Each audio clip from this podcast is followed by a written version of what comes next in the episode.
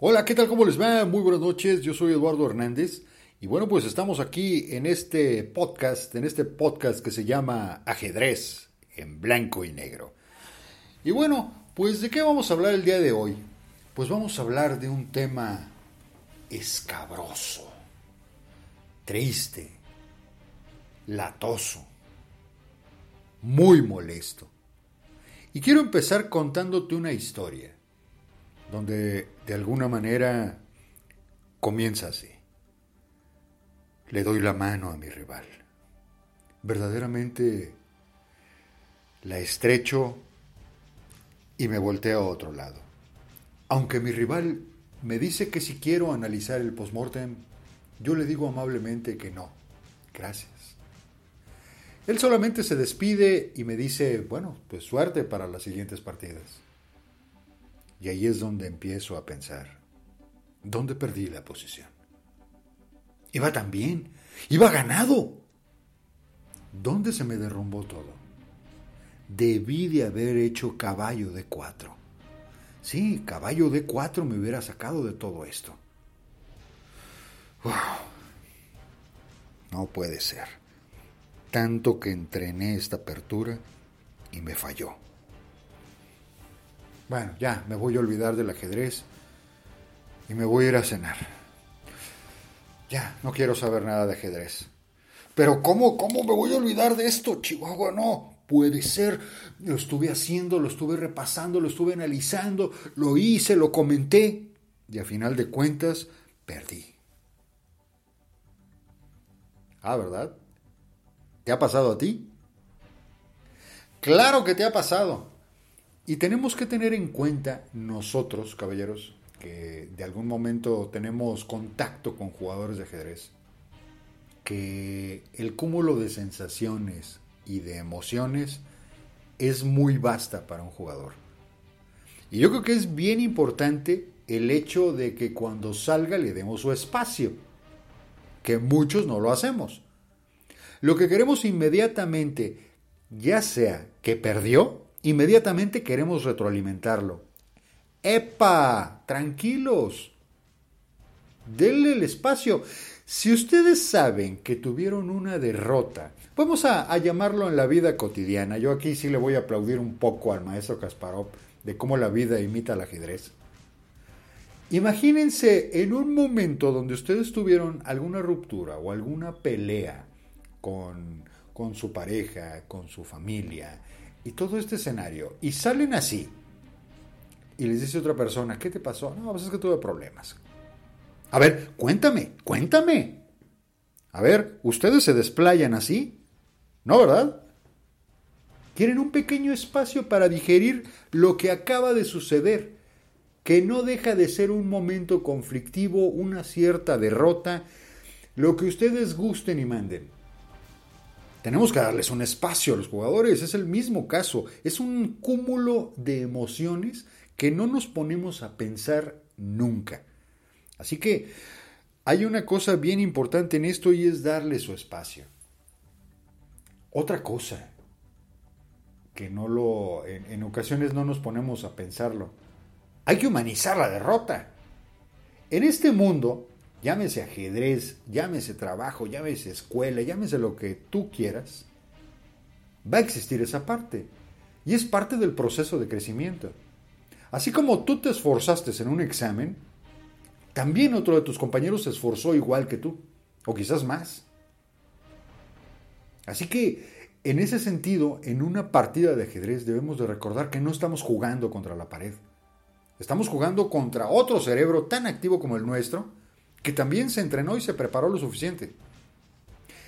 Y ciertamente, ahí es algo que debo de reconocer de este bello deporte, es un deporte extraordinariamente injusto. ¿Por qué? Porque puedes llevar 45 movimientos perfectos y solo basta un error para que se caiga la posición y pierdas el juego. Así de triste y de injusto es este deporte. Así que bueno, partiendo de esta base, debemos de humanizar la derrota. El hecho de darle su tiempo. ¿No quieres hablar ahorita? No, perfectamente. Cuéntame, ¿cómo te sientes? ¿Qué te pasa? A por más simples y tontas que se vea la pregunta del cómo te sientes, dice mucho. ¿Por qué? Porque pueden sentirse frustrados, pueden sentirse enojados, pueden sentirse que de alguna manera el mundo se ha caído ante sus pies porque entrenaron siete horas al día y vieron esa apertura y cometieron un error. Y bueno, es parte del crecimiento. La retroalimentación. En ocasiones, cada jugador es diferente. Hay un dato muy curioso que se los voy a contar a ustedes. Yo no sé si tú lo sabías, pero a un jugador, hombre, masculino, en el caso del ajedrez, se le puede retroalimentar de una manera muy rápida. Es decir, tienen una onda de recuperación de la parte de la emoción muy rápida. Pero esto no sucede con una mujer. Ojo para los que entrenen mujeres algún día de su vida. Yo por experiencia ya lo sé. Y lo sé de definitivamente de primera mano, porque yo ya tuve una alumna, este, mujer, hay que retroalimentarla en el momento. Aunque llore, patalee o haga lo que quieras, gustes y mandes, hay que hacerlo, porque el cerebro de la mujer es muy diferente al del hombre. En el, siguiente este, podcast voy a hablar un poquito de los tres cerebros, que yo como agente de ventas que soy, me ha, me ha ayudado muchísimo a comprender a la gente y a poder interactuar más con mis clientes y poder atender a más clientes todavía. Tenemos tres cerebros que de alguna manera podemos sacarles mucho jugo cuando, cuando se respecta a situaciones de emociones o, algún aspecto muy específico que queramos trabajar, que ya, ya se lo explicaré en el, en el siguiente podcast. Pero bueno, ¿qué es lo que, qué es lo que sucede con esta parte? Humanizarlo.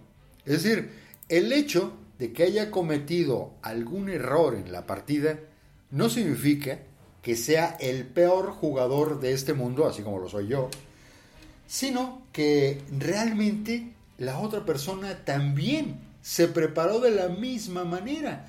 Así que hay que darles a entender que verdaderamente el resultado en muchas ocasiones no es lo más importante.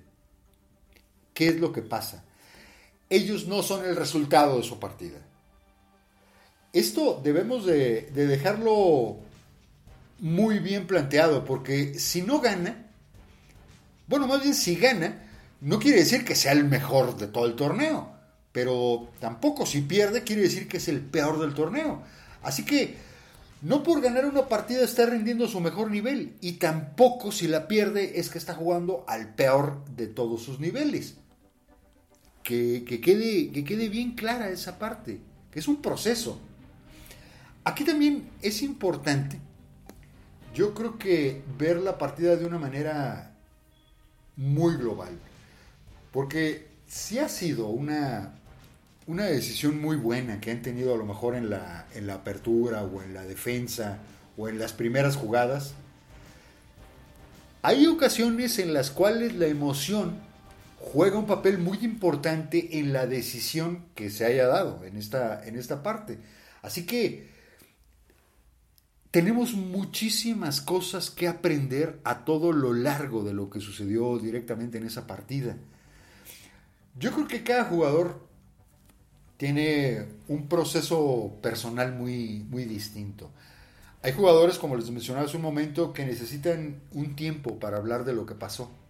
Hay otros que de alguna manera sí lo, lo quieren o lo necesitan o quieren sacar a flote sus sentimientos con el entrenador después de que pasó esto. Pero es importante respetarlos, si quieren hablarlo o no quieren hablarlo. Yo una de las cosas que hacía con mi hija a lo largo de las partidas es que hablábamos mucho de que ella, por ejemplo, ella tenía, por ejemplo, alguna, alguna situación de que hacía alguna, alguna pequeña nota en cierta jugada donde se sintió con duda, donde se sintió ansiosa. Entonces, platicábamos de esa parte. A ver, ¿y por qué te sentiste así? Es que me sentí insegura de si jugaba acá o acá o acá. Entonces, ahí es donde ya no supe qué hacer.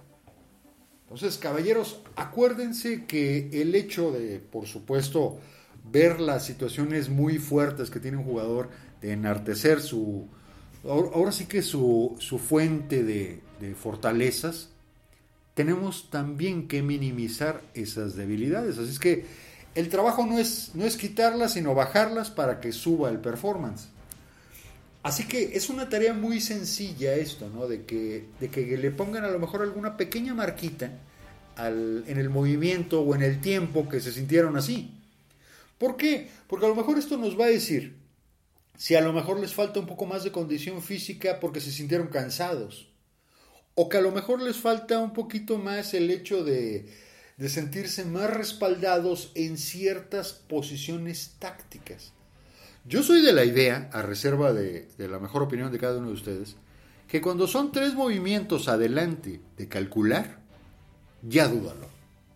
Es decir, si son tres movimientos perfectamente calculables, va y ahora sí que como dicen, aviéntate. Pero, si esto va a requerir de más movimientos en el intercambio, entonces yo creo que ni te molestes en hacer tantos cálculos, porque es muy posible que no suceda como lo estás haciendo. Así que hay que trabajar en este pequeño documento, pero más que nada para ver el cómo se siente el jugador. Es bien, bien importante el saber qué siente y cómo se siente. Así que bueno, prácticamente recapitulando este, este pequeño podcast, este pequeño tema que, que tuvimos el día de hoy, la derrota. Pues la derrota, resumiendo, puede ser muy dolorosa y puede ser bastante incómoda, pero también la podemos considerar como un aliado si la enfocamos de una manera muy útil. Y aquí vamos a conocer verdaderamente cuáles son nuestras debilidades y vamos a poder trabajar en ellas para minimizarlas. ¿Qué vamos a hacer si minimizamos las debilidades? Pues vamos a aumentar el performance. Algunas de las cosas que en ocasiones sucede es que el cerebro se desconecta por eso voy a hablar en el siguiente podcast de la teoría de los tres cerebros. Así que bueno, perdón, no te, no te pierdas el siguiente tema, va a estar muy interesante, porque va a ser el tema de los tres cerebros o la teoría de los tres cerebros y cómo lo podemos aplicar al ajedrez. Bueno, pues caballeros, yo soy Eduardo Hernández, estuviste en este podcast de 15 minutitos que se nos fueron, pero rapidísimo. Yo apenas acabé de agarrar el micrófono y ya se hicieron casi, casi los 15 minutos. Así que, pues bueno, este, este tema tan interesante y tan apasionante que estamos teniendo de las emociones con respecto al ajedrez, porque no nada más es intelectual, es de emoción, es de onda física. Y ahorita, bueno, nos vamos a enfocar en alguna parte de lo que respecta a las emociones. El siguiente podcast, no te lo pierdas, voy a hablar un poquito de la teoría de los tres cerebros. Espero que te guste.